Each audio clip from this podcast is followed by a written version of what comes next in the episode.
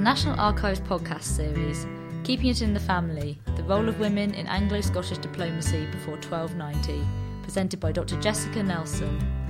This event was recorded live on 22nd of May 2014 at the National Archives Kew.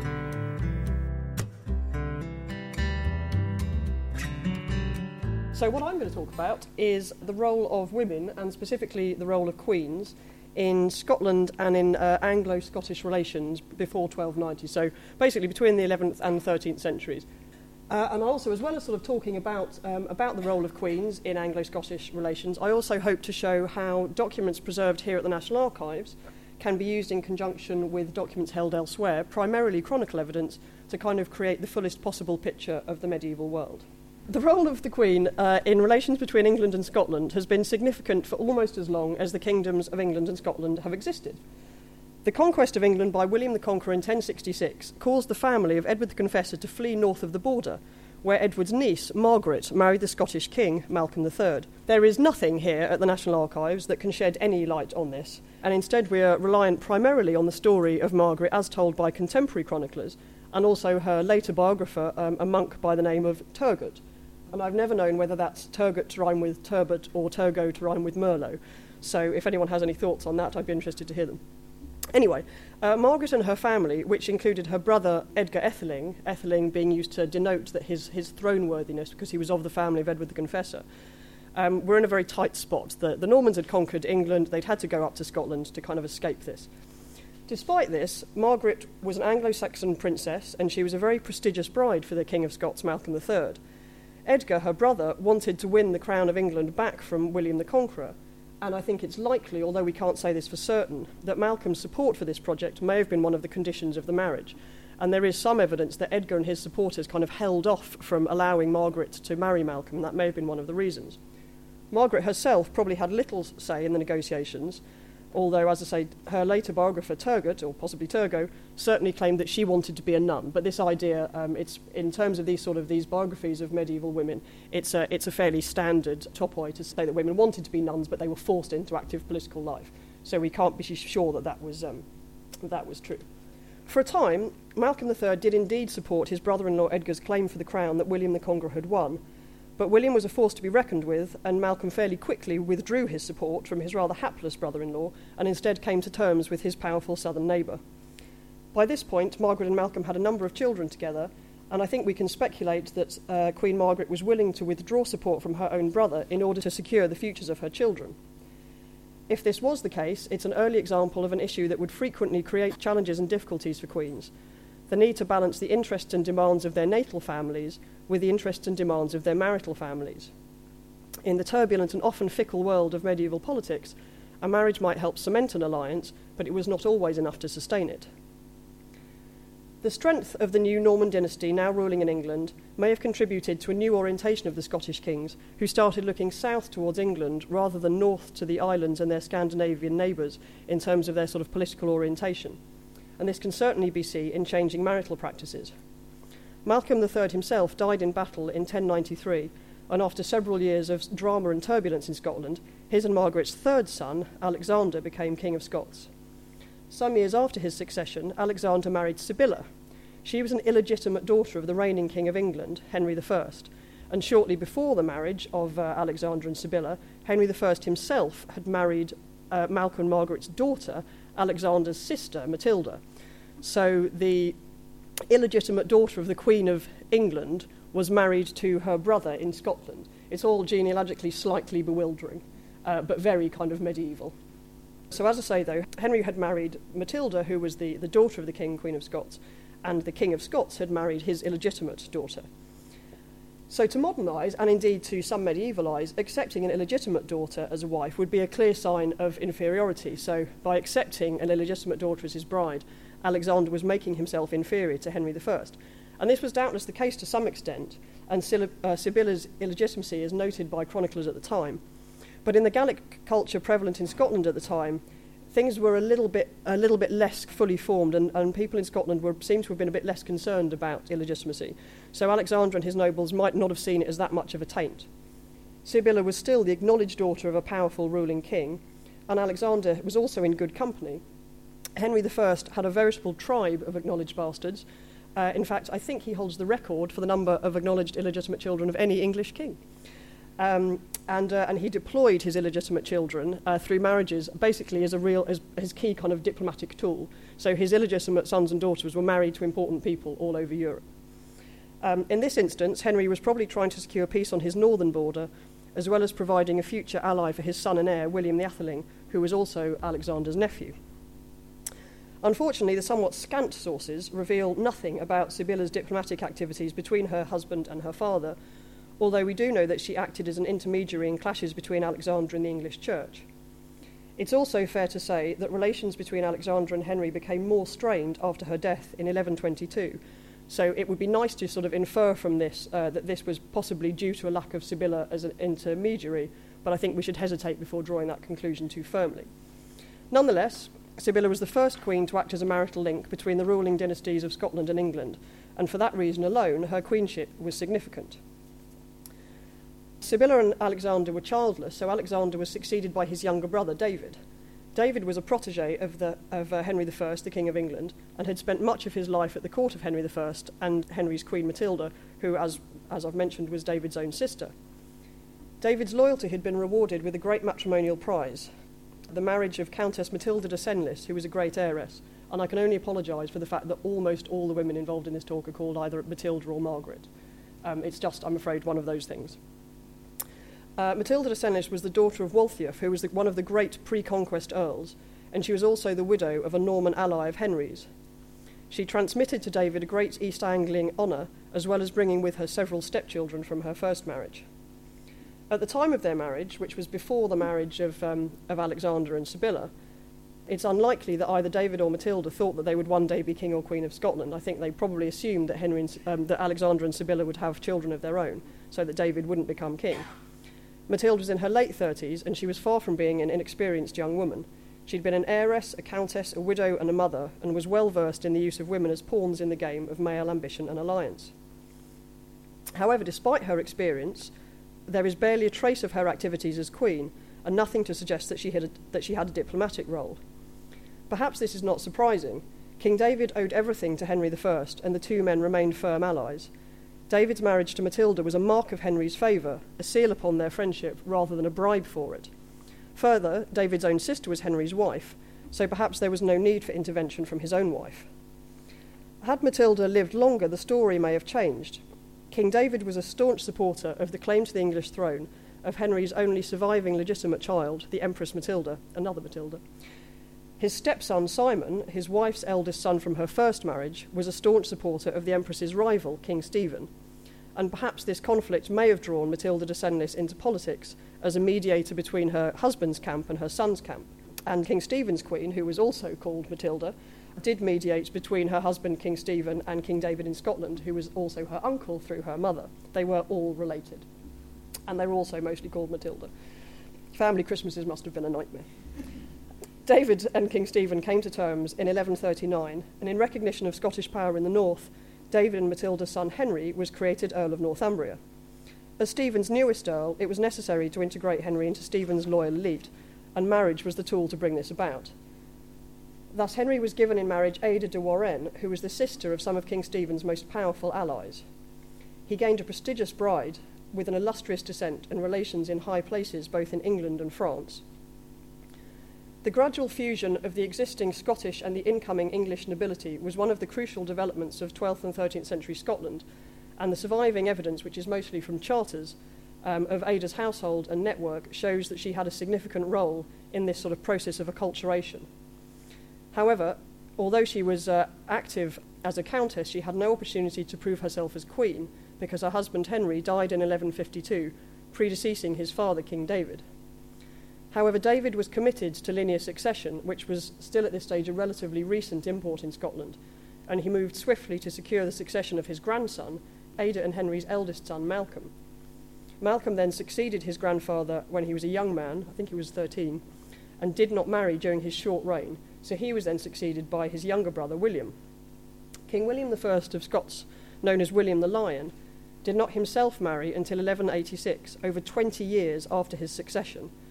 Scotland had been without a queen consort for over half a century, and this gap has profound implications for the history of queenship in Scotland and must serve to make us very cautious about any assumptions that there was a customary or expected role for the Queen, or any sort of expectation that somehow there was a set role that there had to be a woman that she had to fulfil. They could obviously essentially do without this for half a century.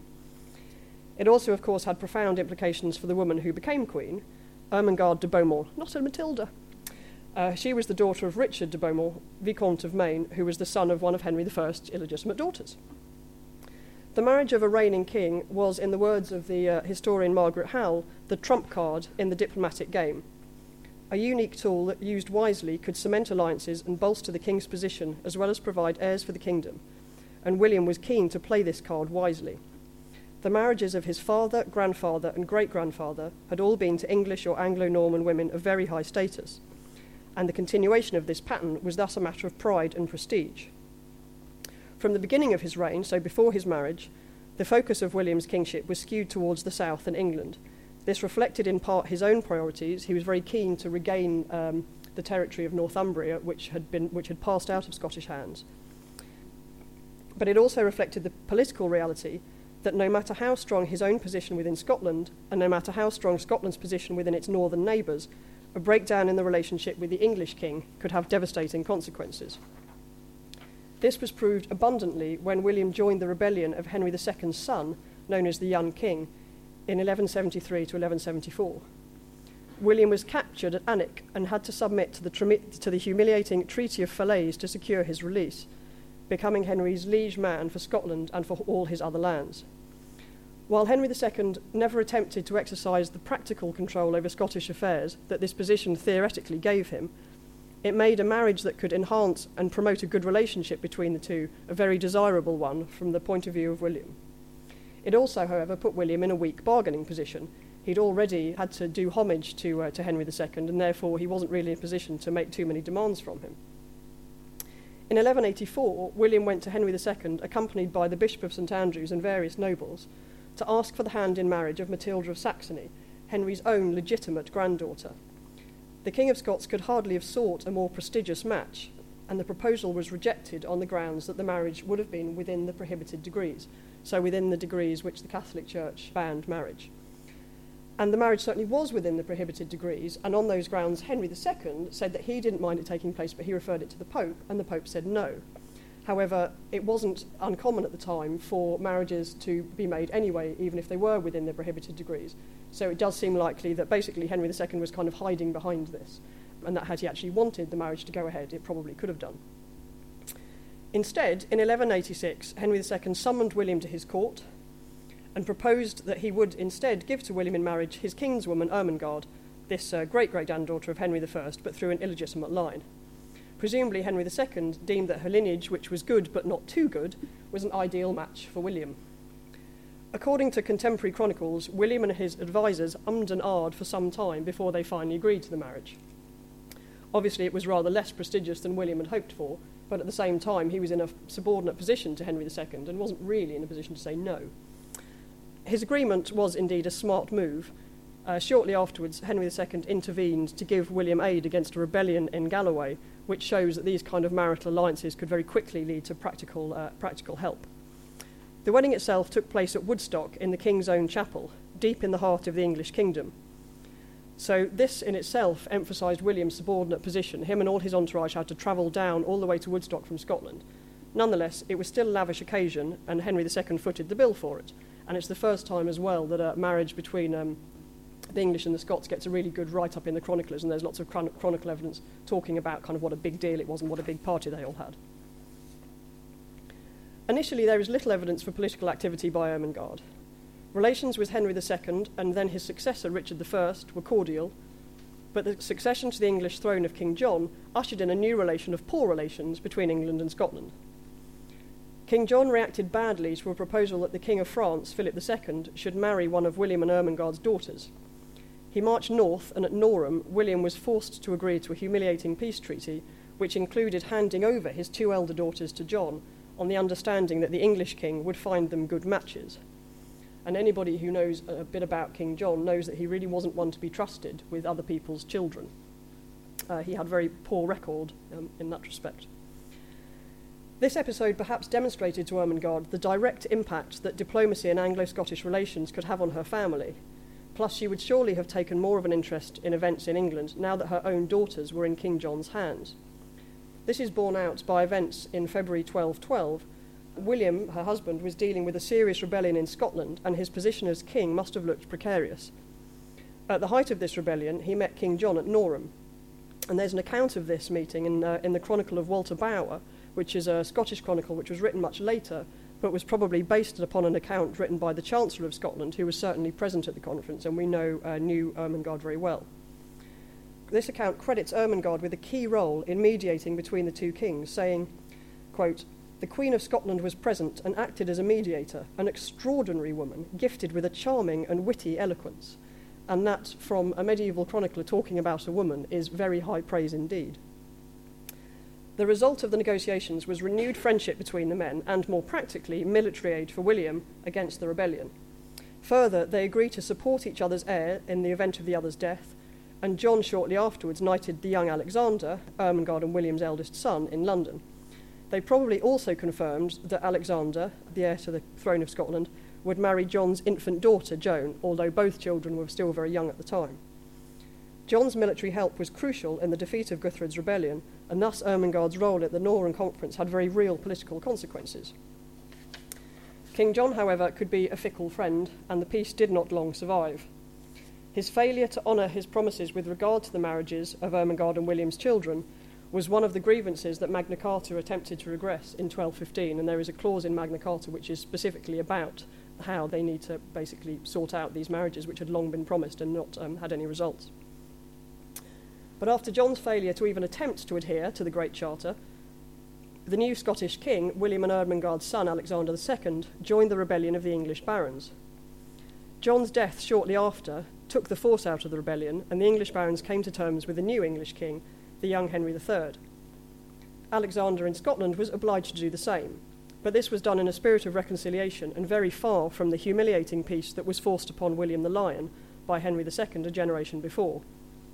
Nonetheless, Alexander II was insistent that the marital situations of himself and his sisters should be rectified, and to this end plans were made for the marriage of Alexander II and Joan, Henry III's sister. For various very complicated reasons, Alexander had to accept Joan without a marriage portion or dowry, so he took her as bride, but her brother, Henry III, didn't provide any money or any lands with her. Nonetheless, in prestige, she still far outstripped any previous Scottish queen consort. The marriage took place at York, which is still evidence of Alexander's subordinate position to the English king, but nothing like a subordinate as the marriage taking place at Woodstock. Essentially, it's that much further north, which makes the journey of the Scottish king down there much less arduous. Henry III's government ensured that all the appropriate escorts were in place for Alexander on his journey, and given the danger and the difficulty of toing and froing between Scotland and England, having appropriate escorts for the journey between the two courts had long been a point of honour for the kings of Scots. And a Scottish chronicle called the Gesta Annalia notes that Alexander came south under safe conduct, with great pomp, and escorted by a large company of nobles. And this is borne out by records which survive here at the National Archives. This is just the period when the kind of government roles that we keep here were just beginning to get going, so we start having a real step change in the quality of evidence about this kind of thing. So entries on the patent rolls and the close rolls record that everything was arranged, quote, as Alexander desires, according to his own and his predecessor's custom. And there are also two letters from the Bishop of Durham, who formed part of Alexander's escort, which say that Alexander was deliberately delaying his arrival in York by day because he did not want to get there before Henry III. So he obviously wanted to kind of be the one making the impressive entrance and being greeted by Henry III, rather than the one who was having to hang around in York waiting for him. The Northumbrian Pipe Roll, which is a roll of payments for 1221, records a payment made to Alexander of £15 for his expenses en route, as well as a grant by Henry to him of £10 worth of lands in Tynedale, where he already had possessions. It's not a huge quantity, it's not a huge amount of money, even for that period, so this seems to have basically been a bit of a goodwill gesture more than anything else. Thus, Alexander II and Joan were married at York in the presence of Henry III. The royal dynasties of Scotland and England were united in the person of the Queen, and a Queen who had been born to a reigning king. The Chronicle of Melrose, another Scottish chronicle, records the splendid and fitting nuptials, and the wedding was also recorded widely by English chroniclers who previously had basically shown no interest in Scottish queens. The Pipe Roll for Yorkshire includes an entry for over £100, which is tens of thousands of pounds today, for the expenses of the king at York for the wedding of his sister and for the 3 following days. And Henry II had paid for the expenses of William for the 3 days after his wedding to Ermengarde, and Henry III himself would do so again when his daughter, some years later, married Alexander III. So obviously there was a bit of a tradition developing here. Both Alexander II and Henry III must have hoped that the union would forge good relations between England and Scotland, and this bond was still central to Anglo-Scottish relations throughout the 1220s and 1230s. Several letters between the two, which are preserved here at the National Archives, suggest genuine affection. There's also a number of entries on the close rolls showing that Henry is granting favours to people at the request of his sister, so she's obviously contacting him and saying, oh, will you please do this favour for me, will you pardon this person, or will you give some money to this person? And he's doing that for her. This contact extended into real political action. Early in 1224, Hugh de Lacy invaded Ireland, aiming to retrieve his forfeited earldom of Ulster. He had allies in Wales and northern England, and Henry III feared that he would attempt to gain additional support from Alexander. A letter from Joan to her brother, written at the time, states that she had been happy to receive letters from him and sympathises with him about the problems in Ireland. Further, Joan assures her brother that Alexander has told her that from the return of this bearer, so the bearer of the letter, no one shall go from Scotland to Ireland to injure Henry's subjects, and that anyone intercepted trying to do so will be punished. It also mentions that it's been secretly reported in Scotland that the King of Norway was planning to assist de Lacy. Joan's importance becomes even clearer in the 1230s, when Anglo-Scottish relations declined. In December 1235, Henry III announced that he was calling all his fideles, all his faithful men, to London, including the King and Queen of Scotland, and arranged a safe conduct and escort for them. Although this honourable company, which included the Archbishop of York and the Bishop of Durham, cannot have entirely alleviated the indignity of the summons and the difficult journey south. The day after Henry ordered the escort, he granted that Joan should be allowed materials to improve lodgings that he'd already granted her in England, perhaps implying that they would stay there on their journey and that they could kind of make it a bit nicer in the meantime. He also made a gift of 15 rings to her retinue, which is recorded on the Pipe Roll. And the presence of Queen's Consort was by no means obligatory at royal councils, so it would seem that Henry hoped that her presence there would facilitate smoother relations between him and the King of Scots. However, relations between the men did not improve, and in September 1236, Henry III went north to meet Alexander. According to the chronicler Matthew Paris, Alexander was demanding that he be granted the much disputed territory of Northumbria and claiming that John had promised it to him with his marriage to Joan. Henry eventually offered Alexander lands worth 80 marks annually, and they broke up to discuss things further. And the chronicler of Walter Bower notes the presence of Joan at the meeting. He uses the Latin verb interesse, which at this period could just mean that she was there, but it could also have the sense that she was actually involved in the negotiations. Both sides might have expected the Queen to take such a role, particularly as that the whole argument was essentially about her marriage agreement, and further given the example of Ermengarde's mediation between their fathers. Henry's charter roll at the time records that he granted the manor of Driffield to Joan, making it likely that the grant was made at the time of the meeting, and perhaps this was a signal of goodwill to Scotland, or maybe a mark of gratitude to Joan for her role in the negotiations. Alexander was still unhappy, though, and another meeting took place in York in September 1237 with the mediation of Otto, the papal legate. Both queens were present, along with various nobles, and again it seems likely that Joan acted as a mediator. This time the meeting was a success. Alexander surrendered his claims to Northumbria and his claim to money owed from the 1209 treaty, and in return was granted lands in the northern counties worth £200 annually, which was a very substantial amount of money. Crucially for the King of Scots, the peace made no mention of any claim by Henry III to overlordship of Scotland, which was another issue of ongoing contention. So the ancient Scottish claim to Northumbria, which had been vigorously pursued by Alexander's forefathers, was abandoned precisely because of closer dynastic ties with the ruler of that long-disputed territory.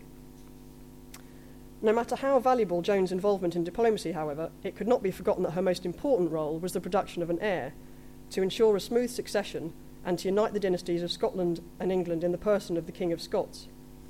After the 1237 council had dissolved, Joan accompanied her sister-in-law, Eleanor of Provence, the young Queen of England, on a pilgrimage to Canterbury. The Chronicle of Melrose records that simply that it was on account of prayer, but perhaps Joan was praying for an heir. However, she fell seriously ill and died on the 4th of March, 1238. She had by that point been at the English court for several months, raising the possibility that even after 16 years as Queen of Scotland, she was still happiest with her natal family in England. She'd attended the enthronement of William de Cantilupe as Bishop of Worcester, so perhaps had had a formal diplomatic role, but much of the stay seems to have been an informal, pleasurable time. She was at Henry's court at Christmas, and there's, in the records that we hold here at the National Archives, there's the exchange of gifts amongst the family and buying each other presents. However, it was clearly inappropriate for the Queen to be separated from her husband for long periods of time, particularly when she had yet to conceive a child by him, and in late January 1238, arrangements were being made for her return before her illness and subsequent death intervened. Matthew Paris, the chronicler, commented that her death was grievous, however she merited less mourning because she refused to return to Scotland, although often summoned back by her husband. Though very uncharitable, this possible cooling of relations between the King of Scots and his English wife is further borne out by evidence from her own will. This requested that her final resting place should be Tarrant Abbey, a Cistercian nunnery in Dorset, hundreds and hundreds of miles from her marital home. While there wasn't really any tradition of Queens of Scotland being buried alongside their husbands, they had nonetheless always at least been buried in Scotland. Joan also made extensive provisions for Tarrant in her will, and in the years after his sister's death, Henry III continued to pay for her commemoration at the Abbey, seen in the rolls here at the National Archives. And most dramatically, in 1252, so almost 14 years after Joan's death, Henry ordered the production of an image of a queen in marble for Joan's tomb at a cost of 100 shillings, which is probably £2,000 or £3,000 in today's money, which is one of the first funerary effigies of a queen to be erected in England and unfortunately no longer survives. Back in Scotland, however, Alexander II was in need of an heir, and for that he needed a wife. In 1238, Henry III wrote to Alexander of his desire that their alliance should unite and conjoin them, that in all things they may be mutually stronger. And there are hints in the letter that another match with an English noble may have been under discussion. But there were no obvious candidates at the English court, and so Alexander did what no Scottish king had done for generations. He arranged a match with a French noblewoman without any reference or consultation with the King of England. In May 1239, he married Marie de Coucy, the daughter of a leading Picardian nobleman, Engelrand de Coucy. Engelrand had previously been involved in the attempts of Louis of France, later Louis VIII, to gain the throne of England in 1216 to 1217. However, he and his family were not kind of the mere playthings of the French kings, and there is no record that Henry objected to the match at the time. Matthew Paris, in his Historia Anglorum, records that the marriage was less than acceptable to the English king, for it is agreed widely that France is an enemy of England. But his earlier work, Historia Anglorum, is written towards the end of his life, and his earlier work, the Chronica Majora, doesn't include this statement, making it likely that Paris revised his own narrative in the light of later events. Whatever Henry III thought at the time, his misgivings may have increased as his relationship with the King of France steadily worsened, exacerbated by rumours circulated at the English court by disaffected Scottish nobles that Alexander II was in league with the King of France and also with Irish rebels. The birth of a son and heir to Alexander and Marie in 1238 cannot have helped, making it a probability that despite the efforts of the English courts earlier, the next King of Scots would have closer ties of kingship with France than with England. The situation had reached crisis point by August 1244, with Alexander II fortifying border castles and Henry III marching north with his army. Matthew Paris reports that the friendship between the two kings had been weakened beyond measure, since Alexander had allied himself by marriage to the daughter of this Frenchman. It shows into sharp relief the difference in the roles of Alexander's two queens, whereas during Joan's lifetime her status had helped diffuse tensions, quite the opposite were true of Marie's queenship, and there is no mention in any of the sources of her presence at any of the conferences to try and resolve the situation. However, resolved it was, and one of the terms of the agreement that Henry and Alexander came to in 1244 was that Henry's daughter Margaret should marry the young son of Alexander II and Marie, another Alexander. So despite the failure of the earlier marriage project, both kings clearly saw that ties of marriage were the best way to ensure smooth relations between their two kingdoms. Alexander II died shortly before his son's 8th birthday, resulting in a minority government in Scotland. So Henry II in England may well have been anxious that the planned marriage should go ahead as soon as possible so that he could get some involvement in the new ruling council through his daughter, who would then be the Queen of Scots. And it's also likely that people in Scotland, some of the Scottish factions, also pushed for this, possibly thinking that Henry III was preferable to some of their rivals in Scotland. The wedding was arranged for December 1251, to take place in York, and there was obviously no way that it could be any less lavish than the wedding in 1221, between Alexander II and Joan, especially given that a number of people attended both. Matthew Paris, the chronicler, who was possibly present, records that there was a huge number of magnates and clergy from England and Scotland, plus a number of French nobles accompanying Marie, the mother of the King of Scots. He might be thought to be exaggerating, but Henry III's own records held here, which have been analysed in some detail, show that he wasn't. From the Sheriff of York alone was ordered for the wedding 1,000 hens, 300 partridges, 30 swans, 20 cranes, 25 peacocks, 50 rabbits and 300 hares. Huge quantities of new clothing and gifts for everyone were also ordered. So it was obviously a time of reconciliation and celebration, and also a major event with everybody on show. Matthew Paris attributes to Alexander a speech in which he pleads with Henry to adopt him as a son. And Henry III apparently had to try hard not to cry at this point.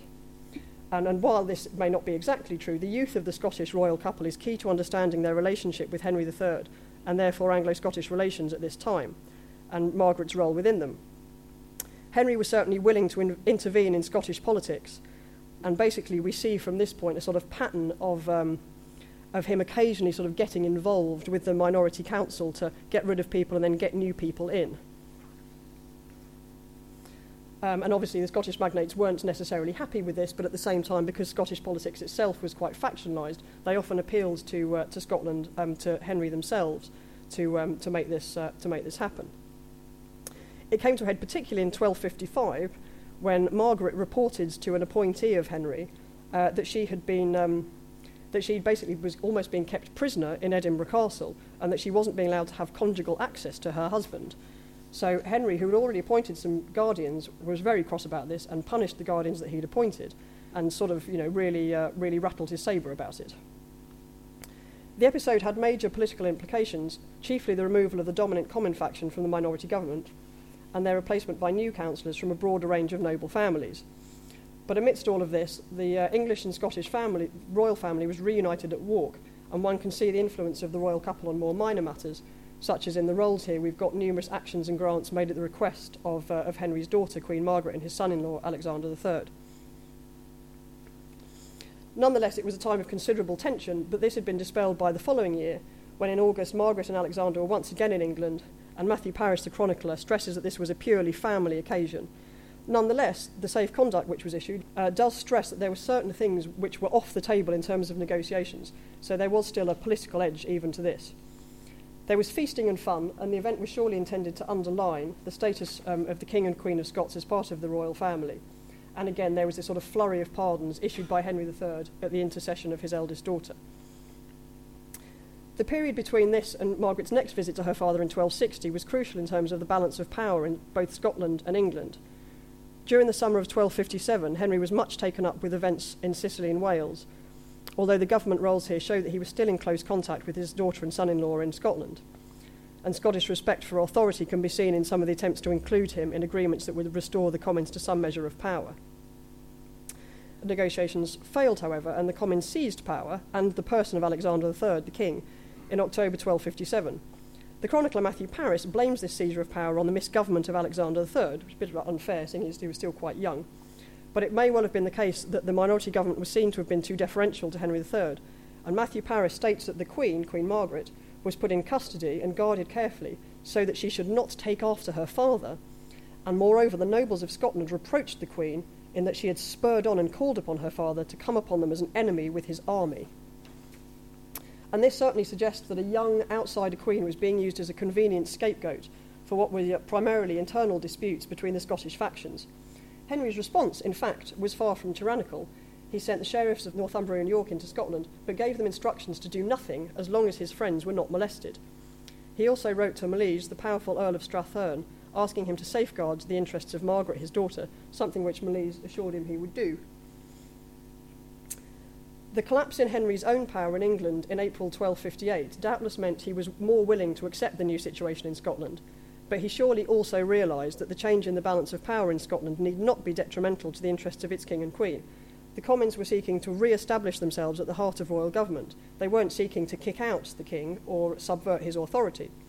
So with no actual assistance from Henry at all, a compromise was reached that restored the Commons to a position of political power, but also made room for Alan Durwood, another powerful noble, and had in a nominal position at the head of the governing council Queen Marie de Coucy, Alexander III's widowed mother, and her new French husband.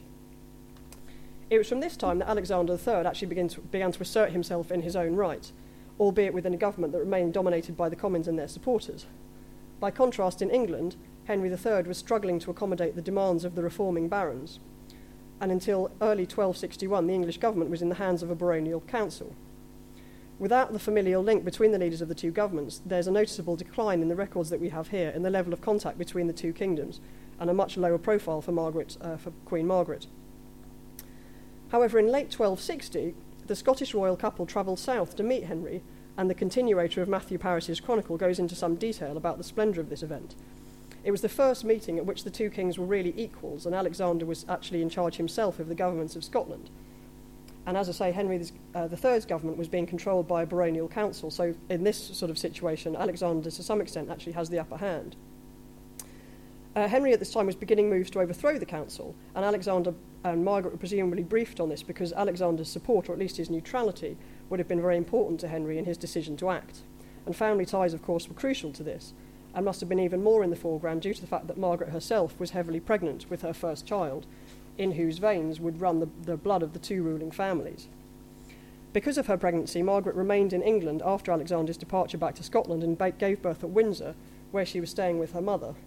This caused some concern to the Scottish nobility, the birth of a potential heir outside Scotland, but oaths were taken in England, and Henry III issued a letter patent guaranteeing that Margaret should be returned to Scotland as soon as possible after the birth of the child, and that if she died in childbirth, the offspring would be delivered to her husband. In England, civil war erupted in early 1264, pitching Henry III and his supporters against Earl Simon de Montfort and his supporters. After Henry's defeat at Lewes in May 1264, the Earl seized power and ruled in the King's name. The Scottish aristocracy took a close interest in events. Many of them had holdings in England, and a large Scottish force fought for Henry at Lewes. And Alexander's support for Henry III here is a striking contrast to his father's role in the baronial rebellion against the King in 1215 to 1217, and a testimony to the bond between the two kings, to which Margaret was vital. And I'm sure they were concerned on a personal level for the family's well-being, but also must have recognised that the overthrow of Henry's government could jeopardise the close Anglo-Scottish relations that they'd done so much to foster, and have an adverse effect on the prospects of their own son, who, of course, was Henry III's grandson. The Lord Edward, Henry III's eldest son, was captured at Lewes, and at some point before his escape in May 1265, he was visited by Oliver, the Abbot of Dryburgh, who, according to chronicle evidence, was sent on behalf of the King and Queen of Scotland. Of course, Queen Margaret of Scotland at this time is the sister of the Lord Edward. The Chronicle of Melrose has a lengthy account of this event, and it's clear that Simon de Montfort was extremely concerned that the abbot might be secretly carrying a letter or message from the royal couple, and he basically follows the abbot around throughout his visit and follows him up and down stairs to make sure he's not going to try and sneak a secret message. Montfort had good reason to be concerned. Even if Oliver carried no secret message, the very fact that he'd been sent by Alexander and Margaret was a statement of their support for Henry. So in March 1265, he attempted to kind of neutralise this threat by including the Scottish king in the staged freeing of Edward from close captivity, but not from Montfort's actual control. So Montfort writes letters to Alexander and Margaret in Henry III's name, trying to get them on board with the plan. And those letters also survive here. Unsurprisingly, Montfort did not win the support of Alexander III and Margaret, nor of the majority of the magnates of Scotland, or indeed quite a lot of the magnates in England. And after the Battle of Evesham, at which royal forces defeated Montfort's army and killed the Earl, there was a period during which royal forces were putting down pockets of resistance. And after the surrender of an Anglo-Scottish baron, John de Vaisy, at Alnwick, the Lord Edward went to Roxburgh and to talk with the King of Scotland, and he was met with by Alexander and Queen Margaret there, and according to the chronicles, nearly all the nobility of Scotland, and there was much rejoicing before he returned home. A safe conduct was issued for Alexander and Margaret in 1268, coming to England for solace and recreation. And again, this is a bit of a role reversal. You know, Henry's been through an awful lot here, whereas Alexander is kind of riding high. So we can kind of see that the balance of power has really changed between the two kings. Nonetheless, I think there's still an impression of affection and ongoing contact, and you can see this again in the roles here and in the letters between them. There can be no doubt about the warmth of feeling between the Scottish and English royal families, and there's a letter from Alexander III to Henry III where he talks about the position of me and the Queen, my dearest wife and your beloved daughter, and then inquires after Henry himself and the Queen, your wife, my beloved mother and their children. And also there's a lot of gift exchange, and you also see on the rolls here records of payments to messengers going frequently to and from Scotland. So there really was a lot of contact. At Henry III's death in November 1272, the Gesta Annalia, the Scottish Chronicle, noted that never did any of the English kings in any past time keep his pledges towards the Scots more faithfully than this Henry. For nearly the whole time of his reign he was looked upon the kings of Scots, father and son, as their most faithful neighbour and adviser. This may slightly overstate the case for Alexander II, but I think it was the case for Alexander III, in large part because of his marriage to Margaret. And then he had, because of this, warm and loyal relationship with Henry. And the new king, Edward I, returned from crusade at a leisurely pace and was crowned in 1274. Alexander and Margaret, the King and Queen of Scots, were in attendance at the coronation, a fact that was widely noted by chroniclers, and a Scottish chronicle at Lanercost records that Alexander exceeded the generosity of everybody else in hospitality and in gifts. But these notices of their attendance were tinged with sadness, for most chronicles also record that shortly after the coronation, both Margaret, the Queen of Scots, and her sister Beatrice, Countess of Brittany, who was also there, died. They were widely lamented in the chronicles, and the rolls here at the National Archives record Edward I's annual payments to a chaplain to celebrate divine offices in the Church of St Margaret at Westminster for the soul of his dearest sister, Margaret, Queen of Scotland. At the time of her death, Margaret had, despite the rocky start to her queenship, fulfilled her key roles. She'd bound together the royal households of England and Scotland, facilitating good relations and helping to ensure crucial support from Scotland during a very difficult period in the reign of her father, Henry III. She'd produced 3 healthy children, including 2 sons, another key role for the Queen. However, within a few short years, all of this was undone, with the deaths of all of her children, leaving Alexander III without a male heir. So Alexander III was predeceased by all of his legitimate children. For him, obviously, this was a personal tragedy, but it was also a dynastic disaster. In the end, his heir was the infant daughter of his own daughter, by her husband Eric II of Norway, and this is the child that we know as Margaret, Maid of Norway. But the death of the Maid of Norway in 1290 during her journey to Scotland precipitated a succession crisis in Scotland and paved the way for years of turmoil and bloodshed. Ultimately then, as we have seen, the Queen could play an important role in diplomacy, but key to her success was producing a physical reproduction of this rapprochement in the person of an heir, and unfortunately without that, any queen could be considered a failure. This talk was sponsored by the Friends of the National Archives. This podcast is copyright to the National Archives. All rights reserved.